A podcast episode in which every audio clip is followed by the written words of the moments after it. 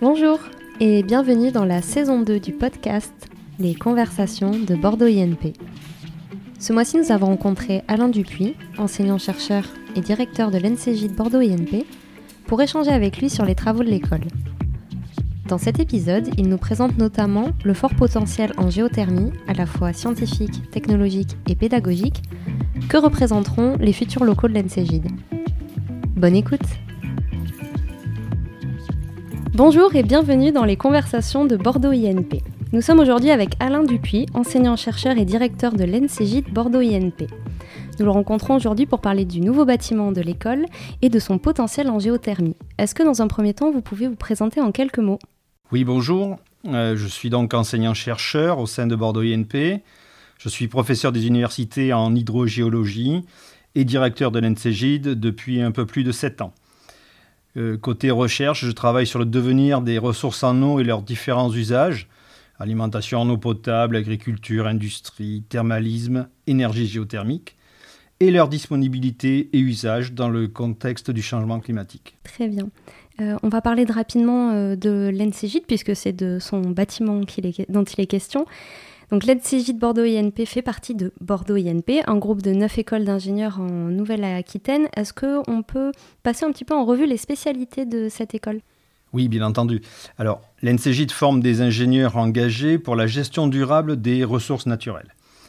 Les compétences sont basées sur les sciences de l'environnement et plus spécifiquement les sciences de la Terre.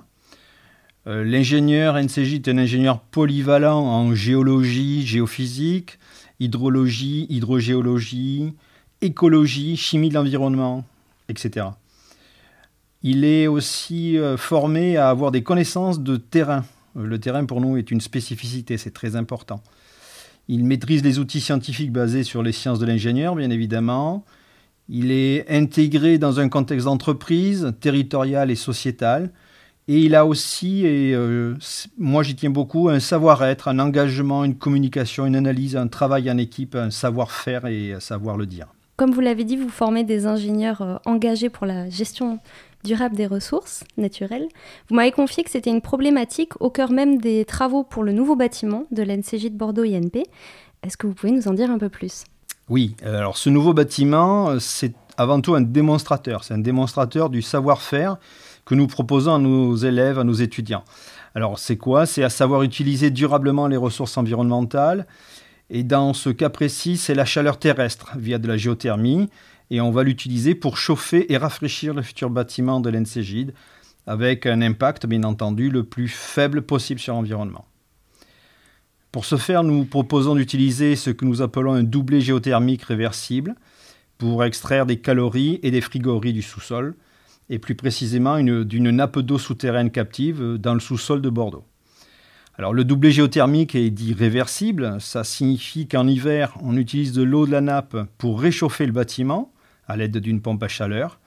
Et ce faisant, une fois qu'on a extrait les calories de l'eau, cette eau refroidie est réinjectée dans la nappe par le second forage. En été, on inverse le processus. On prélève de l'eau de la nappe par le puits qui a servi à réinjecter l'eau d'hiver on utilise donc une eau froide pour euh, rafraîchir le bâtiment via la pompe à chaleur. Et du coup, on produit une eau qui se réchauffe. C'est cette eau que l'on réinjecte dans le premier puits vers la nappe. Et c'est ce puits qui sera utilisé l'hiver suivant pour produire l'eau chaude pour l'hiver. Et ainsi de suite. On a créé donc une boucle réversible.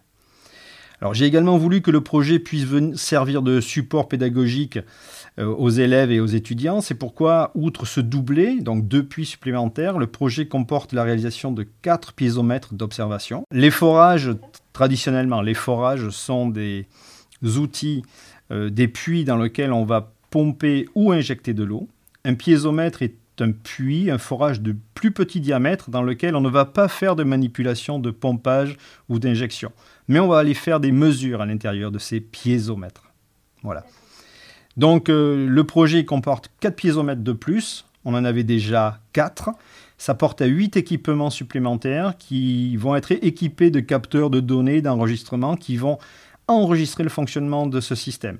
Et ce sont ces données qui seront utilisées comme des supports d'enseignement dans les différentes filières de l'NCJ. D'accord, d'où la, portée euh, pédagogique de ces travaux d'aménagement également du bâtiment. D'où la portée pédagogique. Par rapport au processus des, des travaux, comment ça prend place? Alors par rapport aux travaux, les forages, ils sont faits de manière synchrone avec le bâtiment. C'est-à-dire qu'actuellement, le bâtiment est en construction. Les forages ont été réalisés de manière synchrone. Ils sont un peu éloignés du bâtiment. Ils vont être connectés au bâtiment par euh, effectivement de la tuyauterie, hein, des canalisations souterraines, euh, thermo, euh, thermorégulées. Et tout ça va se rejoindre dans une seule pièce, qui sera la pièce dite de, la pompe à chaleur, dans laquelle les échanges thermiques avec ce circuit primaire vont se faire. Ensuite, c'est comme une station de chauffage. Hein. Il y aura un circuit secondaire à l'intérieur, à la fois pour chauffer et à la fois pour rafraîchir le bâtiment. D'accord. Et est-ce que c'est hum, une solution, euh, en tout cas, est-ce que c'était une volonté euh, dès, dès qu'il a été question de, hum, de, faire un nouveau bâtiment pour l'NCJ de Bordeaux ANP, est-ce que c'est une question qui a tout de suite été abordée? Tout à fait. C'était volontaire euh, et réfléchi. On voulait que le bâtiment soit un démonstrateur. je crois au développement de la géothermie, on va dire, mais d'une géothermie un peu plus, je dirais 2.0, même si j'aime pas cette expression. C'est pas, une géothermie un peu plus évoluée que ce que l'on fait classiquement. Sauf que quand on veut parler de ça à des décideurs, il faut pouvoir le démontrer. Ce bâtiment-là, outre son, aspect, on va dire, pédagogique, doit être un démonstrateur, et c'est comme ça qu'on a choisi d'en faire ce que l'on avait, avec nos recherches, conduit déjà en termes de simulation. Donc oui, c'est une volonté euh, qui existe depuis le tout début, et c'est d'ailleurs dans le cahier des charges du bâtiment, il y a, c'est inscrit comme ça. D'accord. Et euh, justement, vous disiez que ce n'était pas une méthode classique, entre euh, guillemets. Est-ce que donc, est-ce qu'on peut parler de quelque chose de plutôt innovant pour, euh, pour ce bâtiment-là? Ou c'est une solution qui existait déjà, mais qui est peut-être peu pratiquée? Oui, les doublés géothermiques réversibles euh, n'ont pas été inventés ici, sont déjà déployés de par le monde, notamment dans les pays euh, nordiques. sauf que l'on veut aller plus loin, nous on veut utiliser cette infrastructure justement grâce au piézomètre d'observation pour prouver que l'on peut stocker de l'énergie, soit du chaud, soit du froid, dans le sous-sol. Autrement dit, envisager le sous-sol comme une véritable infrastructure de stockage qui peut répondre à des attentes d'adaptation au changement climatique, de besoins en chaud et de besoins en froid. Alors, on ne l'a pas inventé, mais on l'a bel et bien adapté parce que traditionnellement, ces systèmes qu'on appelle des ATES, ATES c'est un acronyme, ça veut dire Aquifer Thermal Energy Storage. Euh, ces ATES sont déployés dans le nord de l'Europe sur des nappes libres, autrement dit des nappes proches de la surface. Nous, ici, on a un contexte un peu plus euh, hydrogéologiquement un peu plus compliqué. On va aller implanter ces bulles d'eau chaude et d'eau froide dans une nappe qui est captive, c'est-à-dire à 70 mètres de profondeur, qui ne se renouvelle pas tous les ans et donc qui a d'autres propriétés. Donc là, on, apporte de la connaissance en faisant une telle expérimentation. Et on veut donc montrer que c'est faisable. Pourquoi? Parce qu'au lieu de faire un point qui prélève on passe par une pompe à chaleur ou un échangeur thermique et on fait de, l'eau, de la production d'eau chaude. Nous, on veut être en capacité d'inverser le process pour pouvoir rafraîchir notre bâtiment. Pourquoi? Parce qu'en été, sous nos latitudes, ben, on va passer de plus en plus mm. souvent les 40 degrés et il faut absolument rafraîchir le bâtiment. Et puis d'un point de vue énergétique, c'est intéressant. Pourquoi? Parce que dans les bâtiments modernes, avec le changement climatique, la demande d'énergie pour le rafraîchissement devient de plus en plus importante, voire devient supérieure à celle euh, en hiver. Pourquoi? Parce que maintenant nos bâtiments sont de mieux en mieux isolés, donc on sait faire pour l'hiver, mais pour l'été il faut rafraîchir. Le système qu'on propose est donc un système qui s'adapte et qui permet de faire les deux en même temps. Voilà. Et en plus, l'énergie est décarbonée. L'énergie est, pardon? Décarbonée. D'accord. C'est pas, on n'utilise que de l'eau chaude ou de l'eau froide on n'a pas d'émissions de gaz à effet de serre, on n'a pas d'émissions de CO2 dans l'atmosphère, puisqu'on ne fait que reprendre des calories d'une eau. Cette eau, en plus, celle qui est, elle est intégralement rendue au milieu naturel après avoir euh, échangé ces calories. Vous faites du recyclage euh, Complètement. C'est un circuit certes ouvert. Au point de vue prélèvement sur la nappe, les prélèvements, c'est nul, le bilan est nul. Et on n'émet pas de gaz à effet de serre dans l'atmosphère pour chauffer et rafraîchir le bâtiment. Donc pour vous, ce seraient les, avantages principaux, en tout cas de cette solution-là, ce, serait ça Exactement. C'est typiquement. Surtout que on doit pouvoir aussi le déployer à une échelle intéressante, économiquement intéressante. Il faut prouver que ça marche déjà, et d'un. Mais ensuite, il faut aussi pouvoir le déployer à une échelle intéressante notamment à l'échelle d'une région comme la Nouvelle-Aquitaine ou le grand sud-ouest de la France, où on sait que l'on a des nappes du même type que celles que l'on a ici, pour pouvoir déployer cette technologie-là. Oui, justement, c'était vous parliez euh, donc euh, dans, les pays nordiques, c'était une solution qui était déjà en tout cas exploitée. Et euh, je me demandais, par exemple, est-ce que selon vous, c'est une innovation qui pourrait être étendue à d'autres structures publiques comme l'NCJ de Bordeaux INP, parce que vous parlez à l'échelle de la région. Qu'est-ce que ça aurait comme impact si on pouvait appliquer cette solution à d'autres structures publiques sur la région?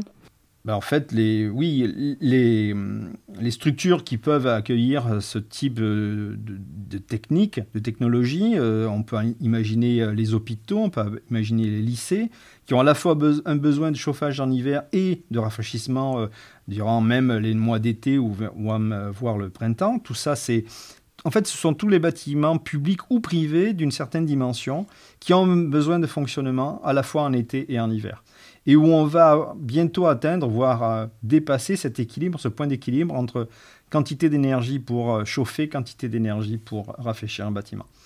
Donc euh, du déploiement, je le souhaite, ça peut être des bâtiments type des bâtiments de, service, des bâtiments d'habitation, ça peut prendre une dimension bien supérieure à celle de l'école. Hein. L'école, c'est un démonstrateur, c'est presque tout petit en termes de capacité par rapport à ce qui peut exister.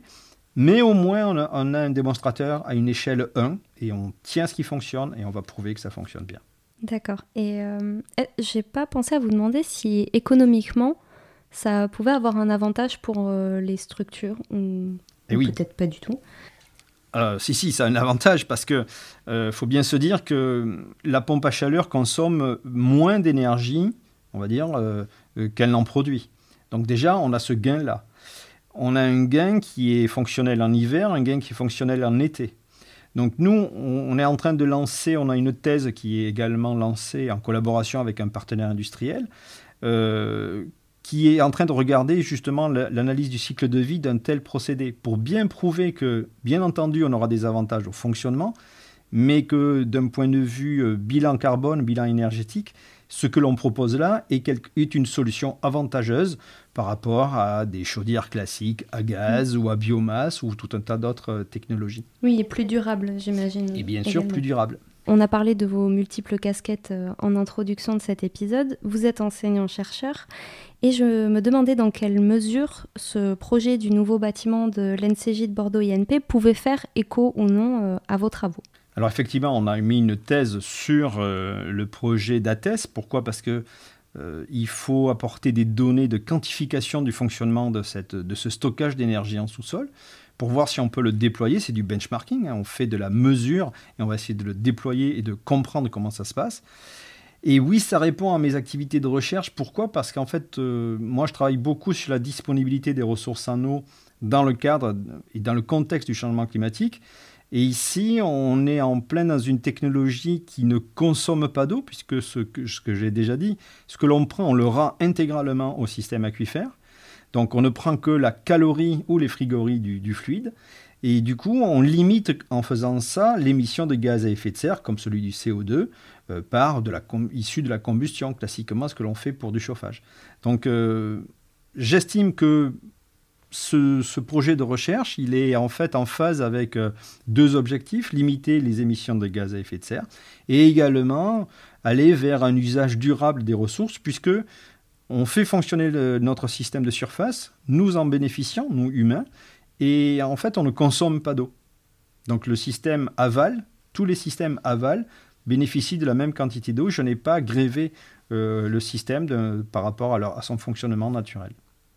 Et c'est durable parce que normalement, la chaleur de la Terre, on devrait en avoir suffisamment pour euh, plusieurs dizaines de milliers d'années encore. Très bien.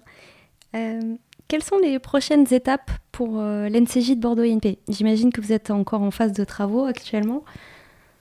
Alors oui, c'est un véritable chantier, c'est littéralement un chantier.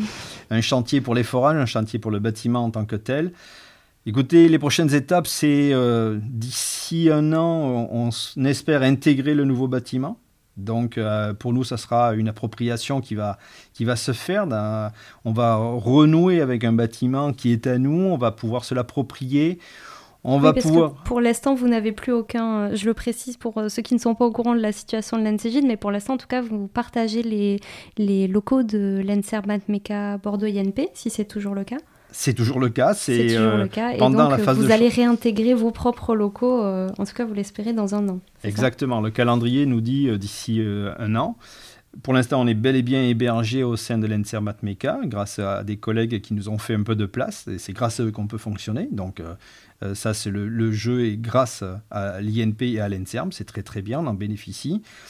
Donc nous, c'est réintégrer ce bâtiment, mais ensuite se l'approprier, puis, puis commencer à augmenter, à réaugmenter notre nombre de diplômés, puisque on était hébergé, donc on a fait aussi un effort, on a limité nos promotions. On veut à, nouveau euh, reprendre notre croissance, hein, euh, maîtriser bien entendu, et puis s'approprier les bénéfices de ce nouvel outil de travail. Et donc euh, de nouveaux ateliers, j'imagine, en perspective pour les étudiants en lien avec tout ça comme vous le disiez un peu plus tôt dans l'interview. En tout cas, un, support d'études supplémentaire. Oui, le support d'études, euh, cette fois-ci, en vraie grandeur, c'est-à-dire qu'au lieu d'avoir des, données simulées que l'on a pu, euh, on va dire, leur donner grâce à nos modélisations numériques, cette fois-ci, ils auront de vraies grandeurs, d'un vrai système en fonctionnement, où bien entendu, on ne pourra pas jouer sur les, pompages, les pompes, hein, ça, ça sera autorégulé, mais par contre, on aura l'intégralité des données de mesure et de surveillance à disposition pour faire les TP et les enseignements. Tout à fait. Ce qui, sera, j'imagine, passionnant et pour les enseignants et pour les élèves. Je l'espère.